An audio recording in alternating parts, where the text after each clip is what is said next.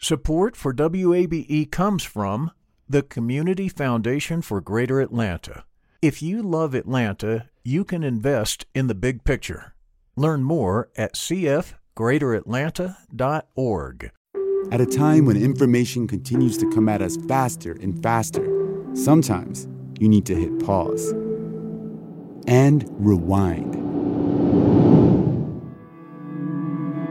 NPR's Throughline takes you back in time to the source of the news stories filling your feed. Find NPR's Throughline wherever you get your podcasts.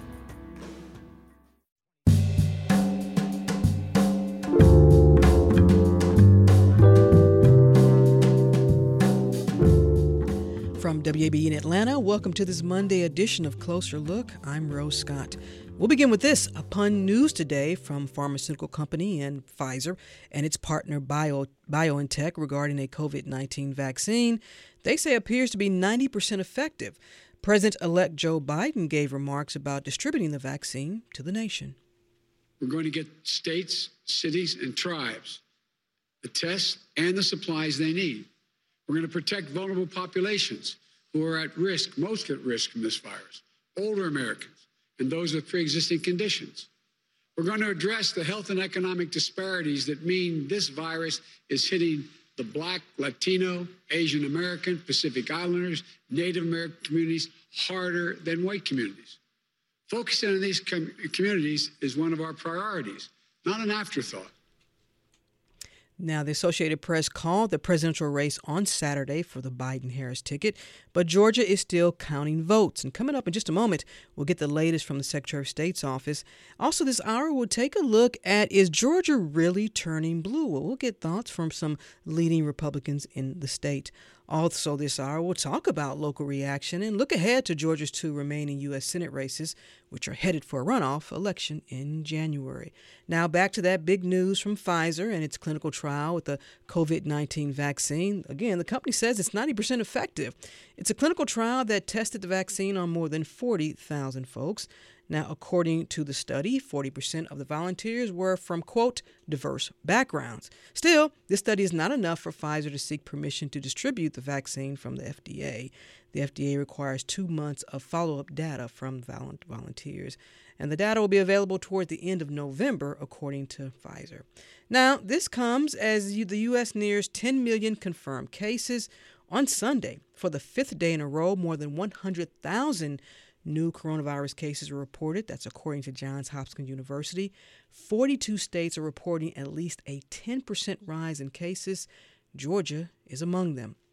The number of COVID 19 cases in the state has been growing slowly over the past two weeks. But here's something most of that growth is in northwest counties.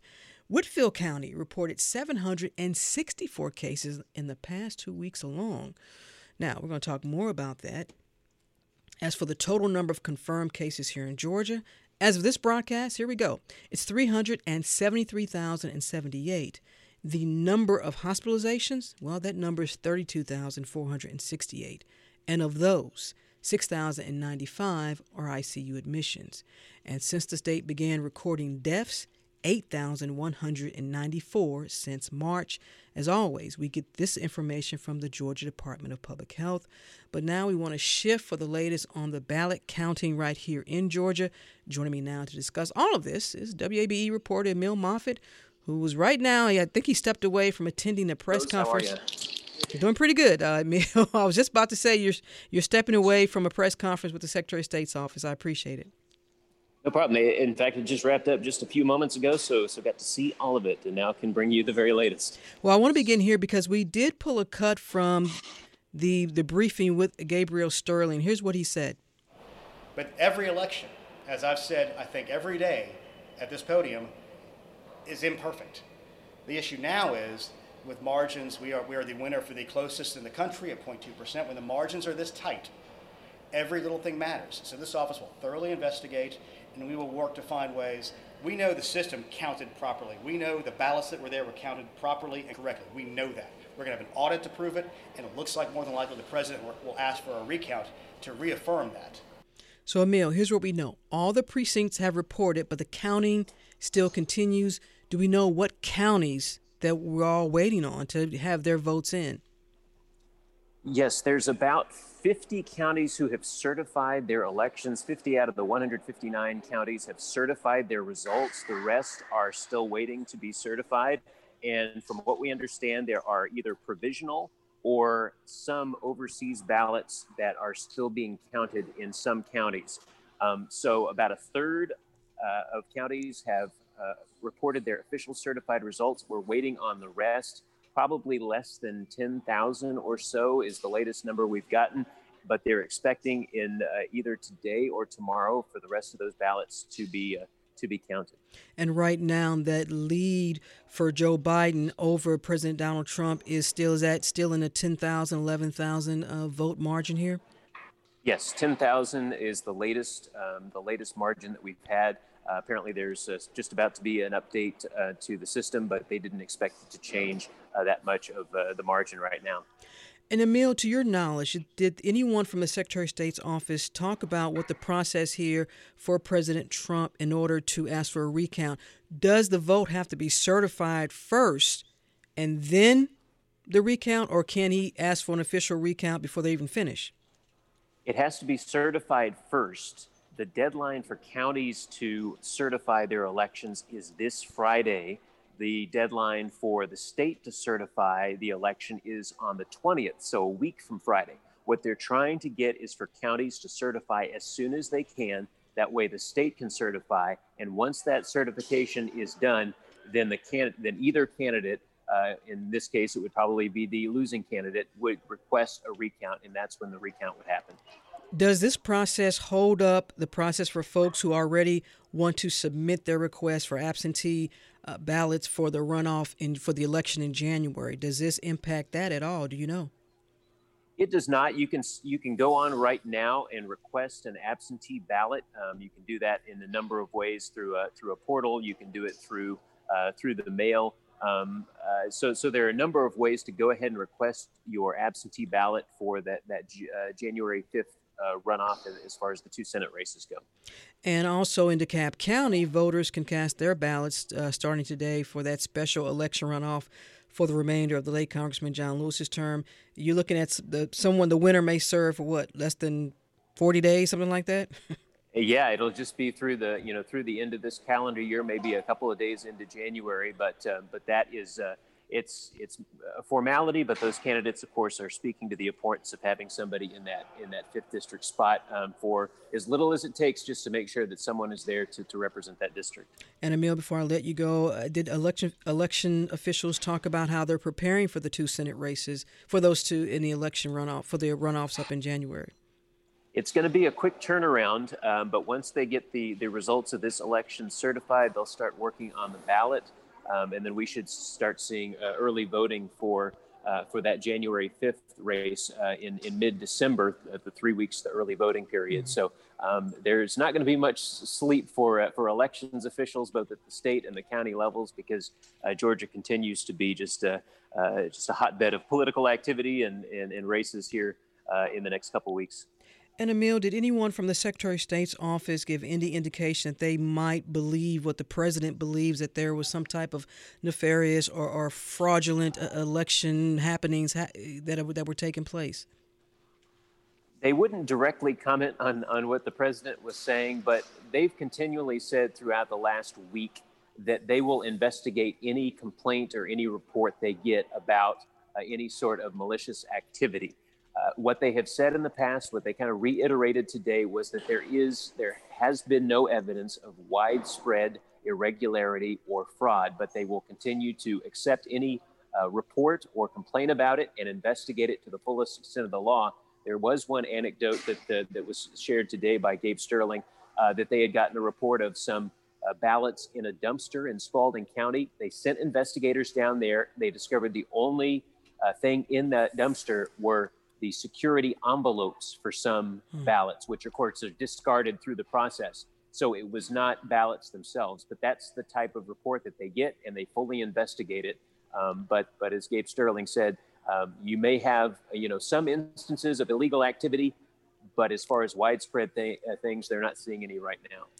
WABE's Emil Moffitt with the latest regarding Georgia and still counting votes. Emil, as always, we appreciate you taking the time.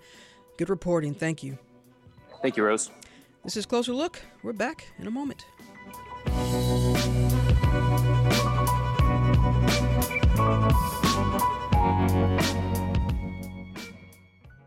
Support for WABE comes from the Community Foundation for Greater Atlanta. You can go beyond giving to impact. Learn more at cfgreateratlanta.org.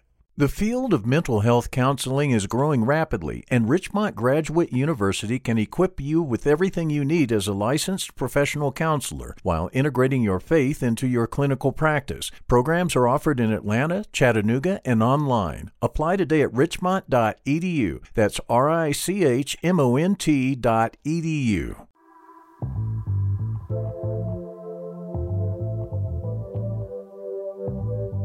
Chaos. it's just everything that happened from politics to just the uh, coronavirus to society. It's just nobody expected it. Everything happened at the same time. Nobody was prepared for anything. It was just crazy.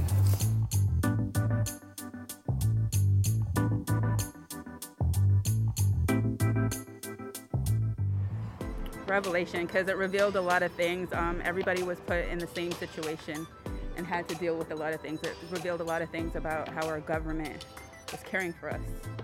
Um, just a lot of things were revealed this year. And summing up the year so far, voices from around the area. Closer Look continues now here on 90.1 WABE, Atlanta's Choice for NPR. I'm Rose Scott. As you heard early in the program, Georgia still counts, and the Secretary of State's office said they want to be fair and they want to be thorough. So we wait as they continue to count.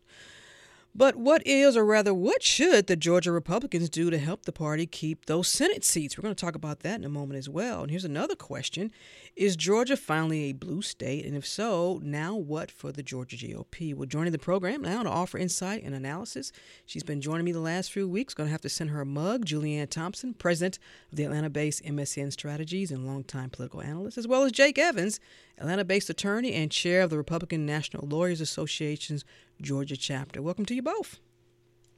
Thank you for having us. Let's Thanks, yeah, eh, get to talk to you again, Jake. Let's begin here, Julianne. The counting continues here in Georgia. President Trump has said he is going to. The campaign says they are going to ask for a recount, probably in this state, and some other states. Through your lens, is that necessary? Well, I mean, Georgia is most certainly the closest election in the entire country and given the final numbers, whatever those are going to be, um, I'm sure it's going to continue to be the closest in the country. So I believe if the shoe were on the other foot, the other campaign would want to recount as well. So I most certainly do expect that to happen. The Secretary of State's office has been extremely transparent throughout the entire process with all of the press conferences throughout the day, ever since Election Day, talking about uh, the actual ballot counting. And so I, I think that the recount will will happen and I think it'll go smoothly. And uh, one thing I wanted to say was regarding paper ballots, the fact that we have the new law uh, where we have to have the paper ballot chasers and not just the digital voting. Mm-hmm. Ballots allow for an auditable system. So the fact that we will have an audit on this election and all of the elections that occurred in the state of Georgia is certainly something um, that has been a long time coming in our state. So I think that that is going to make things a lot easier. And um, and yes, most definitely, I do I do think that a recount is coming. Uh, Jake, what about you? A recount coming? Is it necessary? Uh, yes, I think it absolutely is. I agree with Julianne. I mean, ensuring we have free uh, and properly done elections is, is not a partisan issue. I mean, if we think back uh, to 2018. Stacey Abrams still has not conceded to this day. Uh, Hillary Clinton made accusations about Russian interference, which created a multi year long investigation. Uh, and so, ensuring that we can improve the process and ensuring that voters and the, and the public generally has confidence in the process is utmost importance. Uh, for a flourishing democracy. And I think that's going to go forward. I think the Secretary of State's office has done a very good job I agree that they've been very transparent, and it's a very hard job. Mm-hmm. Uh, but all investigations about voter fraud need to go forward, uh, and all legal rights uh, and remedies that President Trump and his campaign have should be pursued, and they will evaluate it when all of those are completed. Well, Jake, let me stay with you. So, asking for a recount may seem fair and well within the president's right, but his allegations, and the president's even saying this last Thursday evening, and I'm quoting him here this is a case where they're trying to steal an election, they're trying to rig an election, and we can't let that happen, close quote. Now, Jake, that's a pretty heavy charge. And even those within your party are criticizing the president. To ask for a recount, one thing, but to make an allegation that the Democrats are trying to steal an, an, an, an election. What do you make of that? Well, I, I think, you know, pr- President Trump is President Trump. He's going to make uh, very forceful statements, and he always has. I think the Trump campaign is going to investigate the issues fully. Now, is this uh, forceful? But, is this a forceful comment, or is this a comment that's actually just not true? Come on, Jake. Well, I, I be, you know, I, I, I'm an election lawyer. It takes time to evaluate and prove fraud. Um, I can't say that there is any fraud because I'm not personally investigating it. Uh, Trump is going to go forward with that investigation, uh, and and he will have an opportunity through the court system uh, to make that proof.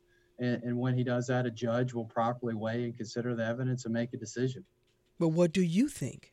You are an attorney. you are an attorney, Jake, I mean, and you're a very good attorney, from what everybody tells me. What evidence would you need? What if you were advising the president? What would you say? Mr. Ev- Mr. President, what evidence are you looking for? What what evidence do you think you have other than just yeah. I think?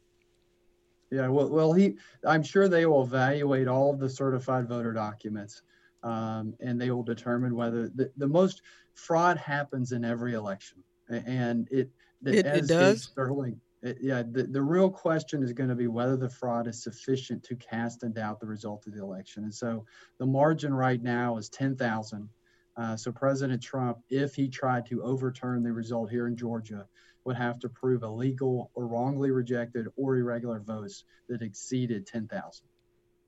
Julianne, let me ask you this. Again, fair to ask for a recount, but to make an alle- allegation that the Democrats are trying to steal an election, trying to rig an election, that is a heavy charge. And even those within your party criticizing the president. Your take on that?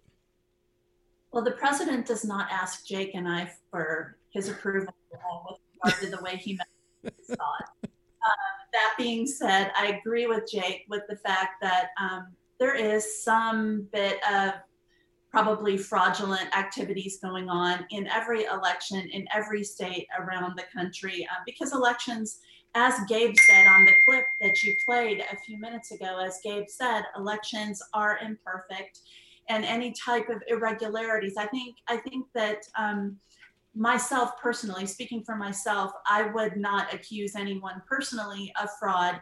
I can say that there are reports of irregularities, and I believe that those irregularities need to be thoroughly investigated, which the Secretary of State's office mm-hmm. has committed themselves to doing, which they should do and uh, the county boards of elections around the state of Georgia as well are committed to doing the same. So I think we just have to wait and allow the process to have its time to play out.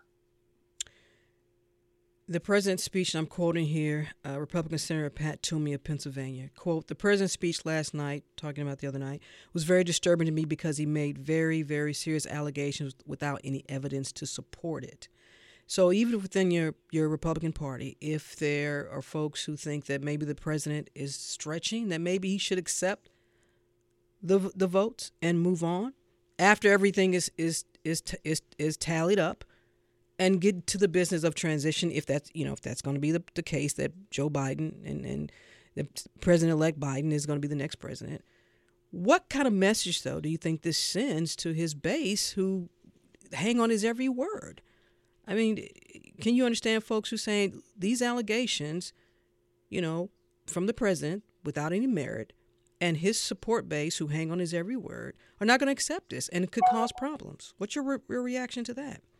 Well, I would go back to a point that Jake made a little bit earlier, where he talked about uh, the fact that Stacey Abrams still believes that she won the governor's election in the state of Georgia. I still go back to the fact that Hillary Clinton claimed, you know, mass unfairness with regard to that election as well, and truly believe that she should have been president of the United States. So, um, this particular line of, you know, not accepting immediately the results of the election is not unprecedented. Mm-hmm. Um, with regard to the future of the Republican Party and how that plays out with our Senate races, we most certainly in the state of Georgia do need to be focusing on our two Senate races. This is going to determine the balance of the Senate and who who has the power in the United States Senate when it comes to approving judiciary, when it comes to approving cabinet positions, and other very, very important and crucial decisions for the future of our country. So I think a focus on the reelection of Senator Perdue and the election of the, our appointed Senator Kelly Loeffler um, is most certainly something that we in the state of Georgia need to be focusing on um, just as soon as we get through this recount and in at the same time as doing the recount. I mean, it, it is that important. Mm-hmm. It is. Okay, now Jake, you and Julianne have both brought up 2018 and the allegations of voter suppression from Stacey Abrams and Fair Fight and other organizations. The difference was here is that there was there was evidence to at least be heard or determined by the courts because there were folks, thousands of folks, who were deleted from voter rolls. That, according to the courts, was enough evidence to at least hear the arguments. This is something different because there is no evidence from the Trump campaign. Can you understand that argument? That if you at least want, if, if the courts want to hear this, they have to have evidence. That's right. It, and it takes time. I mean, remember, if you make an open records request in Fulton County right now and you say, I want all of your absentee ballot envelopes, which are going to have the signatures, determine whether the signatures verify one another, it's not going to happen overnight, not with how busy they are. Uh, so taking, proving fraud is a very, very high standard. Uh, also, getting the documents that are needed to prove fraud is going to take time. Uh, so both of those instances, it, are, are very different than back in 2018. Mm-hmm. Uh, the, the, reality is that I have full confidence that uh, if the courts go through the system, if President Trump is ultimately not successful, if and when that point arises, I think he will uh, rightly concede. But we're not at that point. And it's important to remember what makes a democracy so powerful is you have both sides criticizing the system, criticizing each other, which enables the system to get better every year. If we just had one side, and it didn't matter what side that it was, whether it be Democrat or Republican, 100% dictating the way the system is going to be, it wouldn't make the system better. Um, so we will see what happens. I mean, President Trump has full legal rights to pursue it. He's going to have an opportunity to collect the evidence that he needs, and he'll have an opportunity to prove it, and the judge will make the decision.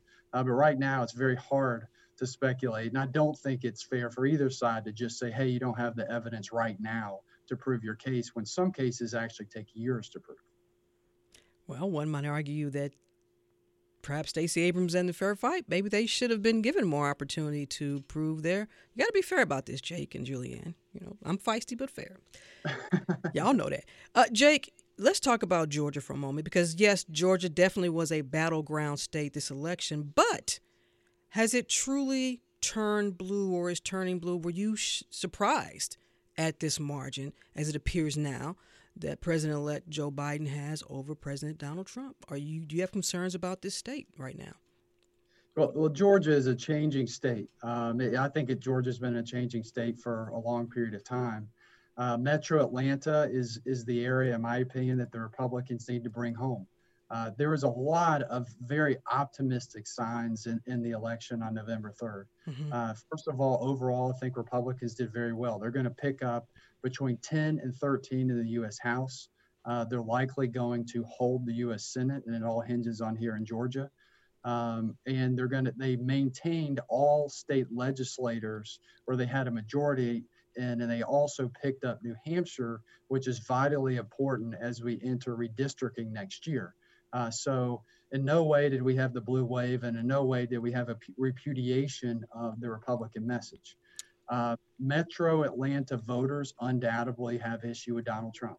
Mm-hmm. Uh, Donald Trump could have been more polished in, in his delivery of his message.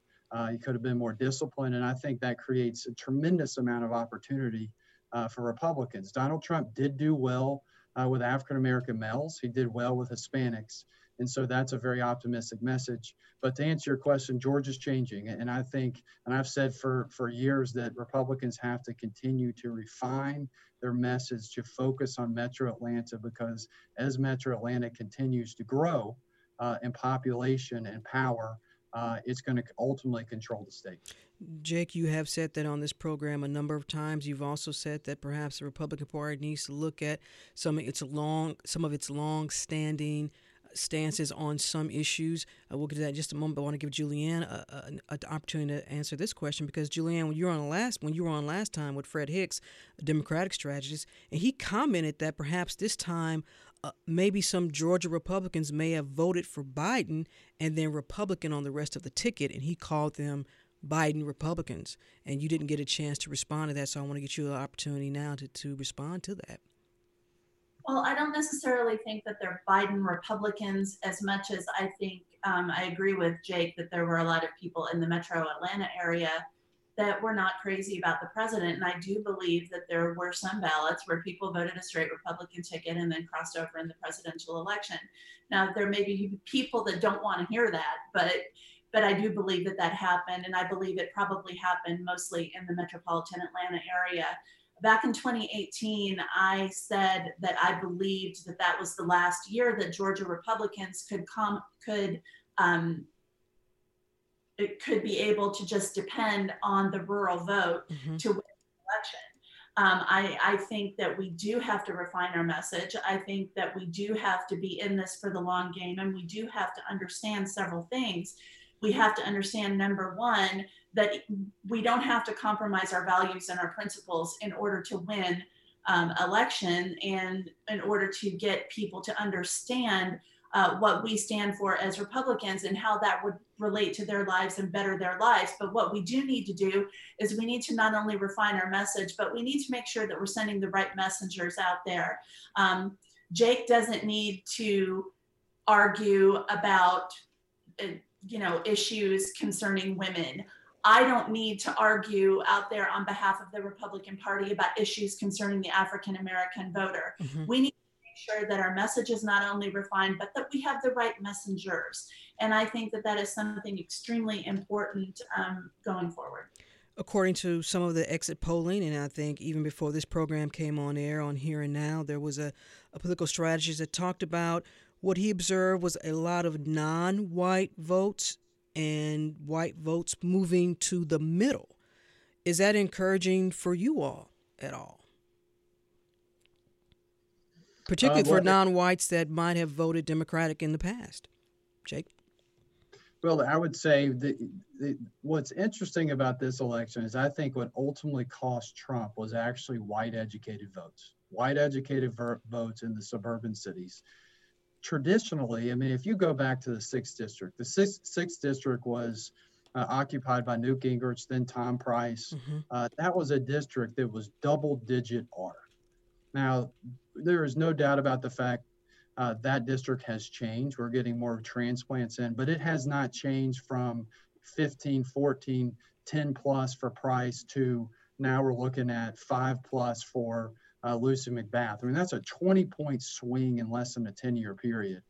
And so Republicans undoubtedly have to focus on that area. Now, I think that um, if you look at what the interesting thing with Trump was, if his record is great. I mean, if you look at what he did with, with minorities, if you look at the unemployment rate, if you look at what he did with foreign relations and safety, he did very, very well. Uh, and so, for the people that could see fat past the rough edge and just look at the results, I think he grew the tent. He grew the tent again with Hispanics uh, that are terrified of socialism. He grew the tent with African American males who are very focused on entrepreneurship. So I think there's a tremendous amount of opportunity because uh, the policies and the results will be there in the future with the Republican Party, whether Trump is a part of it or not. Uh, and I think continuing to build on that is going to create a lot of momentum going into 2022. Well, I want to bring in Julianne back in for a moment because this is a conversation that we had not too long ago on this program. Julianne, you talked about the suburbs, and then since we're talking about the sixth congressional district that Jake brought up, which includes it's the northern suburbs of, of Atlanta, includes a little bit of uh, Cobb and, and northern Fulton County, and that is a district that Lucy McBath has now she represents. Um, this is the demographic of, of women of women sub- suburban women voters, Julianne, that you talked about. And you said yeah, diversity is is part of the issue here, but that that sixth congressional district is still heavily white, and it's just maybe under fifteen percent black, maybe I'm guessing here 13% Hispanic, and then 11% Asian, according to the latest census. So what do you make then for this district going for Lucy McBath if this is an area that, as Jake just said, y'all need to focus on to get back? It's now well, gone. It's now gone for for Lucy, a Democrat. It Twice. Has. It, yes, it has. And um, I, I go back to what I said on your show previously that I do believe suburban women are deciding these elections. I believe that they decided the election in the 6th congressional district. And just because a district might be, um, you know, predominantly white doesn't mean that that's the way that they're going to vote. I mean, I, I think that. But you is, all have, but you all have, the Republicans have banked on that though for so many years, Julianne. Well, I think that that is why Donald Trump was successful with African American males and with the Latino vote and with Asian, the Asian American vote, which we haven't mentioned yet. Mm. I think that's why he was successful with those different various groups that the Republican Party had discounted and the Republican Party had been afraid to approach in the past because they thought that they couldn't win those votes. He went to places where the Republican Party was afraid to go to. And that's why I believe he was successful um, with those various demographics that do not necessarily and traditionally uh, vote Republican. But I don't think that we can go forward in any election in the future just doing things the way that we've done them the same old way. Mm-hmm. Um, Republican Party. I mean, we have consultants telling us that it's all about the money. Yes, money is the lifeblood of a campaign. That is true. But what the Democrats did is they went back to grassroots mobilization. And I've said for many years that the Republican Party was getting away from grassroots mobilization and just trending toward listen to the consultants, put in the money, and it's just all going to pan out just fine. And then, election after election, we have to do reflections where we sit back and we listen to the same consultants tell us why the election got screwed up when many times they're the ones that mess things up in the first place because we're not concentrating on grassroots mobilization and coalition building among these various groups that we need to be reaching out to. So, for the Republicans here in Georgia and in the national, if, if nationally they're going to come in and give some support, Julianne, are you, if you could be advising, would you say, look, that old strategy for these U.S. Senate races, then the, the runoff, would you recommend then that they get back to this grassroots way of doing this? Is there enough time to do that? Well, there absolutely is. I mean, we have plenty of time between now and January 5th to mobilize the troops. Republicans are traditionally better at runoffs and traditionally better at special elections. Um, but because usually people in the Republican Party are more passionate to get out at odd times to do to vote. Um, that being said, all eyes are going to be on Georgia. Probably a billion dollars is going to be spent by the Democratic Party here in Georgia to try to take those two seats. A billion dollars, Julianne. Come on now. That's what I heard. That is what I've Julianne. From- you, who told you that? I'm serious. I'm actually I'm actually serious, and I do believe that. A billion um, dollars, a billion, Julianne. Come on now. I do believe that. I truly do. This is an extremely important election when it comes to the power of who holds the Senate. That is going to be. I mean, think about it.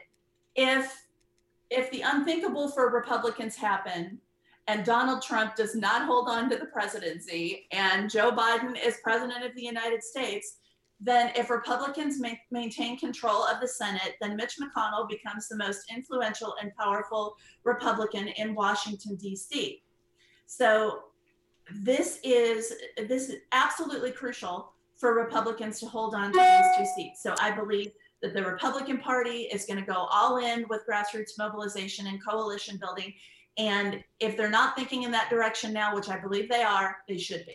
Jake, let me ask you this. Do you think an endorsement from President Trump at this time even could carry weight now for the for for the U.S. Senate races that are headed to this runoff?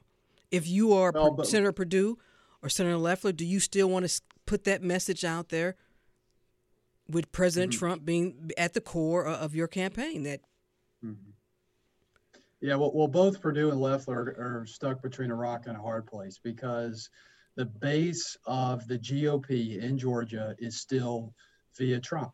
I mean, Trump, his base and ardent supporters are going to love him through thick and thin. They're going to any Republican that doesn't going to come out and say he was robbed of an election is not going to have fought hard enough for Donald Trump.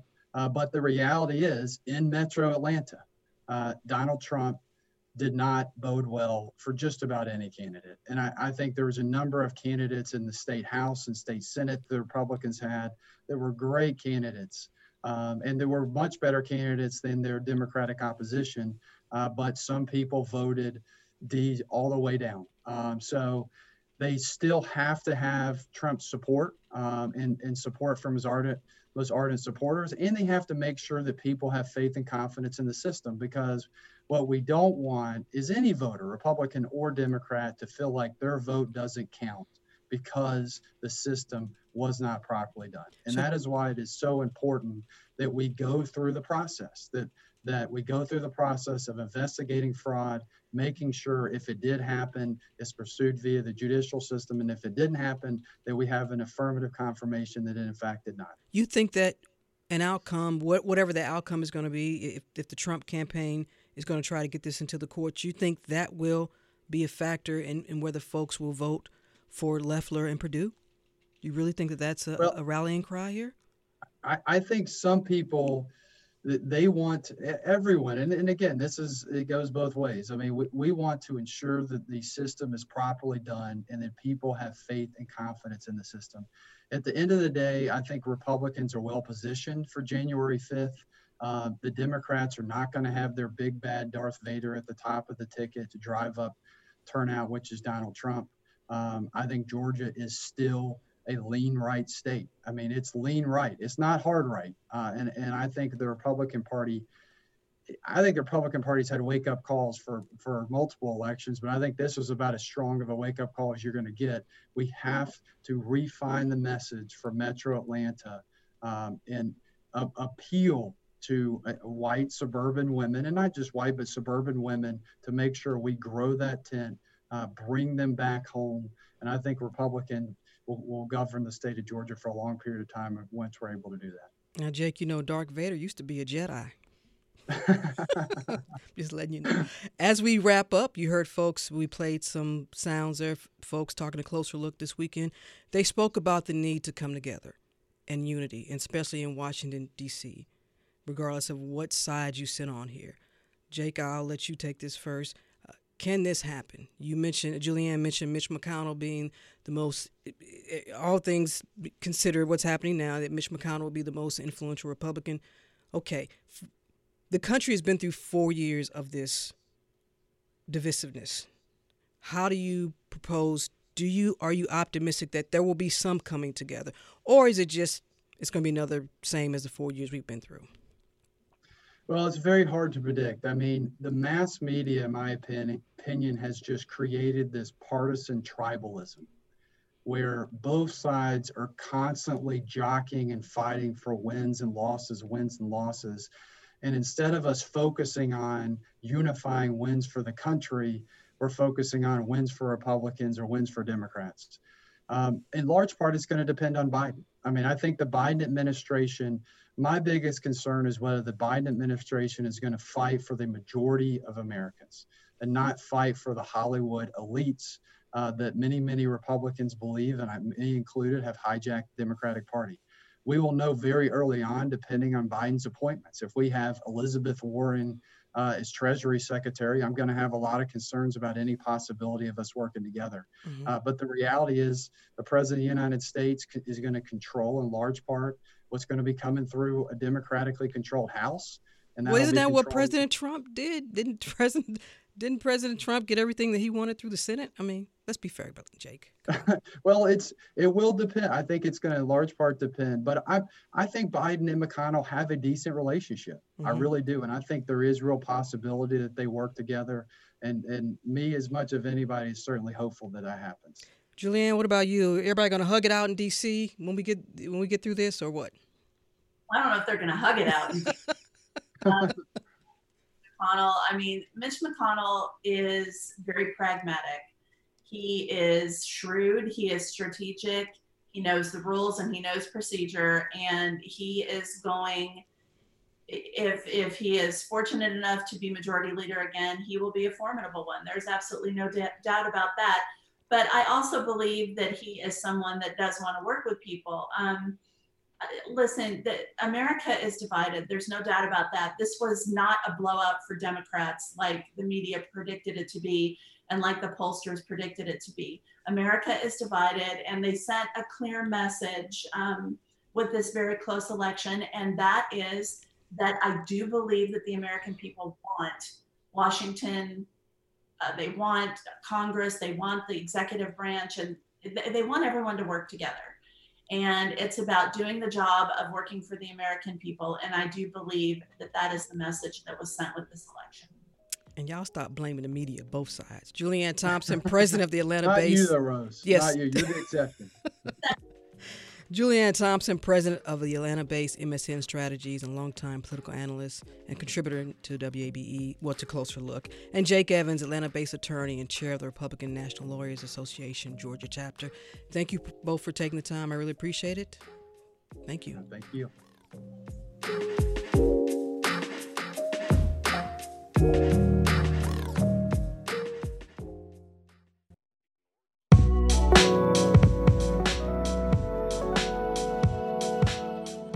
And Closer Look continues now here on 90.1 WABE. This is Atlanta's Choice for NPR. As always, I'm Rose Scott. You know, we just talked about Georgia Senate races now headed to a runoff, and we talked about what the Republicans probably should or need to do or you know, might do.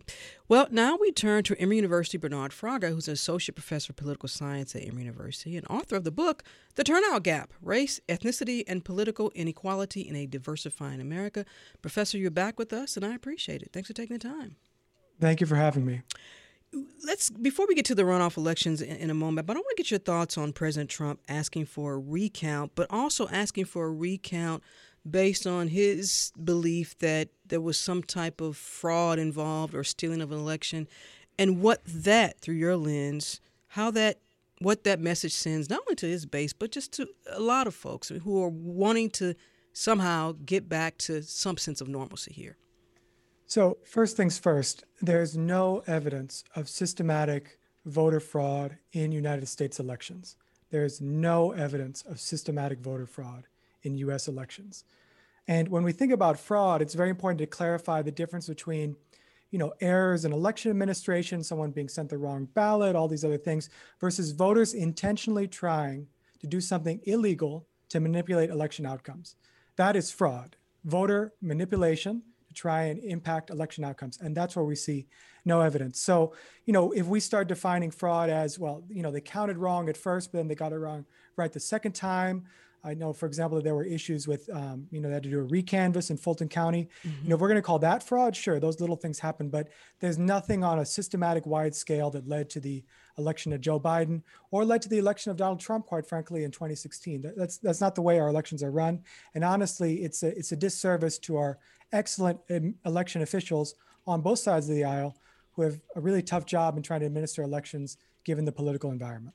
And now we turn to the Senate races and something that you've always researched, which is the turnout and getting folks back out to the polls. Now, we know that an overwhelming percentage of Democrats participate in early voting, and that includes by, by mail. We know the numbers won't be that high, obviously, for the runoff.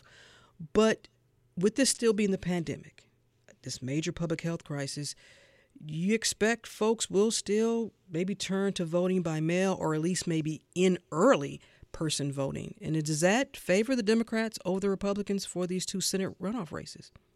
Well, I think one of the lessons we learned from this election is that, you know, all the projections about early voting really heavily favoring the Democrats. Um, you know, that's true for mail in voting, perhaps in a few states, but mm-hmm. in terms of early in person, the Republicans came out early as well. It's one reason why there were so few people voting and there were no lines on election day here in Georgia, um, or very few lines anyway. You know, so I think that you know it's going to be you know up to election administrators, like we just talked about, in terms of how they're running this. If they're telling voters, look, get your absentee ballot applications in.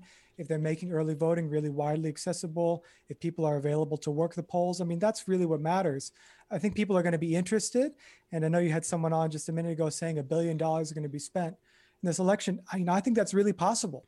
I think that both a billion dollars, a billion dollars from one really party. so no, for both parties Okay. combined, right? I think that you know both parties combined, which would be, a, I mean, I think the most expensive Senate election too, right?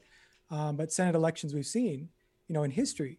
So I mean, I think we have to keep that in mind that there's going to be so much attention paid to Georgia that voters are going to be enthusiastic in a way that is different from even the 2018 runoff election for Secretary of State. Just think how much money like that, how that could help to maybe help food insecure pockets throughout the state. That's just my opinion.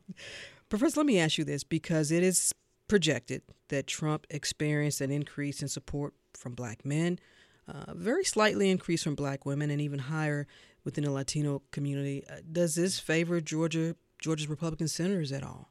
You think? Well, you know, so I was just looking at the vote counts, and as I stand right now, actually, uh, you know, Perdue has more votes uh, than Donald Trump does in the state.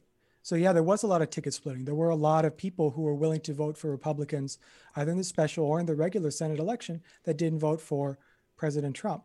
Now, I think when you talk about Trump's success with, um, you know, with with people of color, with voters of color, especially Hispanic voters in places like Florida and Texas, one of the lessons we saw was that they were on the ground despite the pandemic. They were on the ground. Republicans were, not the president himself in those areas, although I think he did campaign some in Miami, uh, definitely in Florida. But the Republican Party was holding in person events, and the Democrats just were not willing to do that for good reason because of the pandemic and because of what Democrats were feeling about the pandemic, especially during the summer and in the fall. But I think that's a big open question right now is are we going to see on the ground GOTV efforts by Democrats? I expect them from Republicans, but by Democrats in the metro Atlanta area. Are we going to see more celebrities coming through, not for a drive-in rally, but actually a kind of meet and greet like what we saw in Gwinnett um, with the Senate election? We'll see, but I think that's a big question. is a rallying cry, whether it's from either side here, that look, the control of the U.S. Senate is at stake here. Is that enough? Or if you are Loeffler and Perdue, do you still want to use the Donald Trump factor to gener- to not only mobi- mobilize your base, but to get them to actually get out and vote for you? Is that enough, or do you put one over the other? You know, I think given where we're at right now, it's a really interesting and a good question, right? Because Trump has not conceded the race. Um, and keep in mind, Hillary Clinton conceded, you know, the next day, right? Despite, you know, her complaining about certain elements of the way the election was run, she conceded the next day. So I think for a lot of Trump supporters, they're not over this yet. They still think he could win.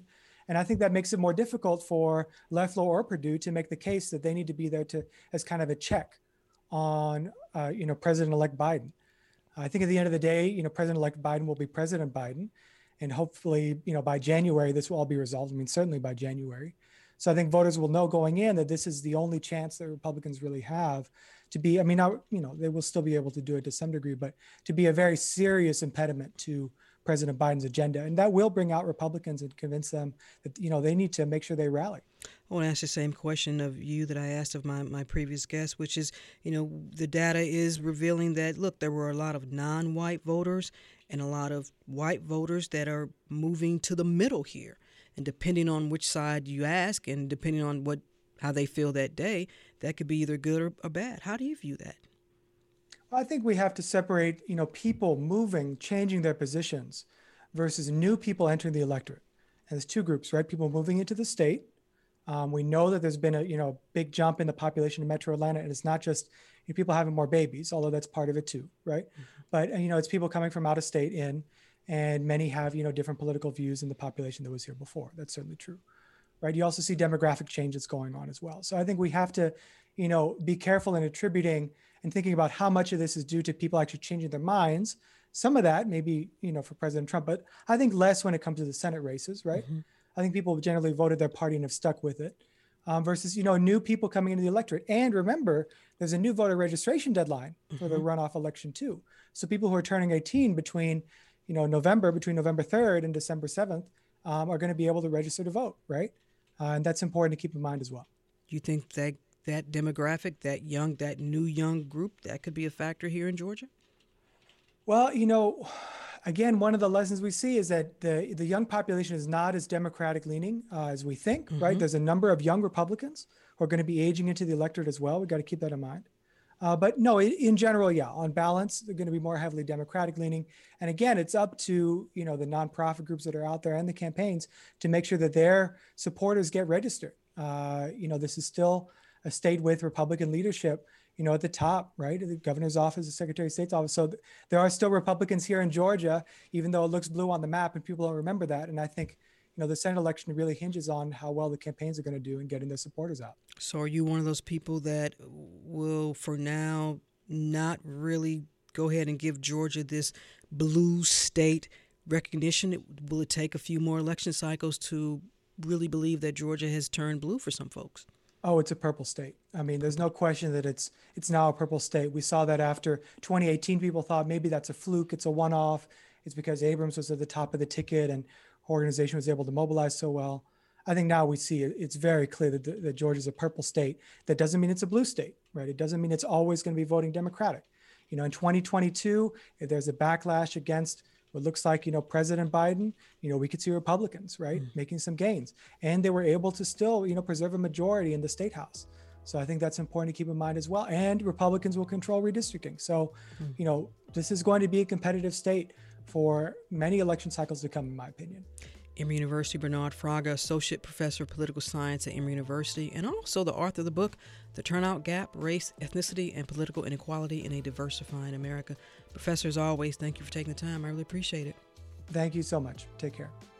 That's it for this edition of Pro. This that's it for this edition of Closer Look. Stay tuned to 90.1 WABE, Atlanta's Choice for NPR. I'm Rose Scott.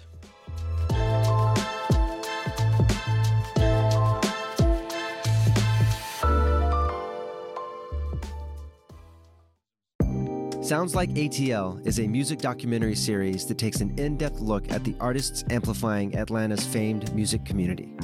Built around a desire to highlight Atlanta's diverse and world renowned music scene, each episode features unforgettable, intimate musical performances by fresh new musical guests, each with exclusive interviews about the stories behind their music. Listen to Sounds Like ATL Saturday evenings at 7 on WABE and WABE.org. World has changed, from shifts in power to a mental health crisis.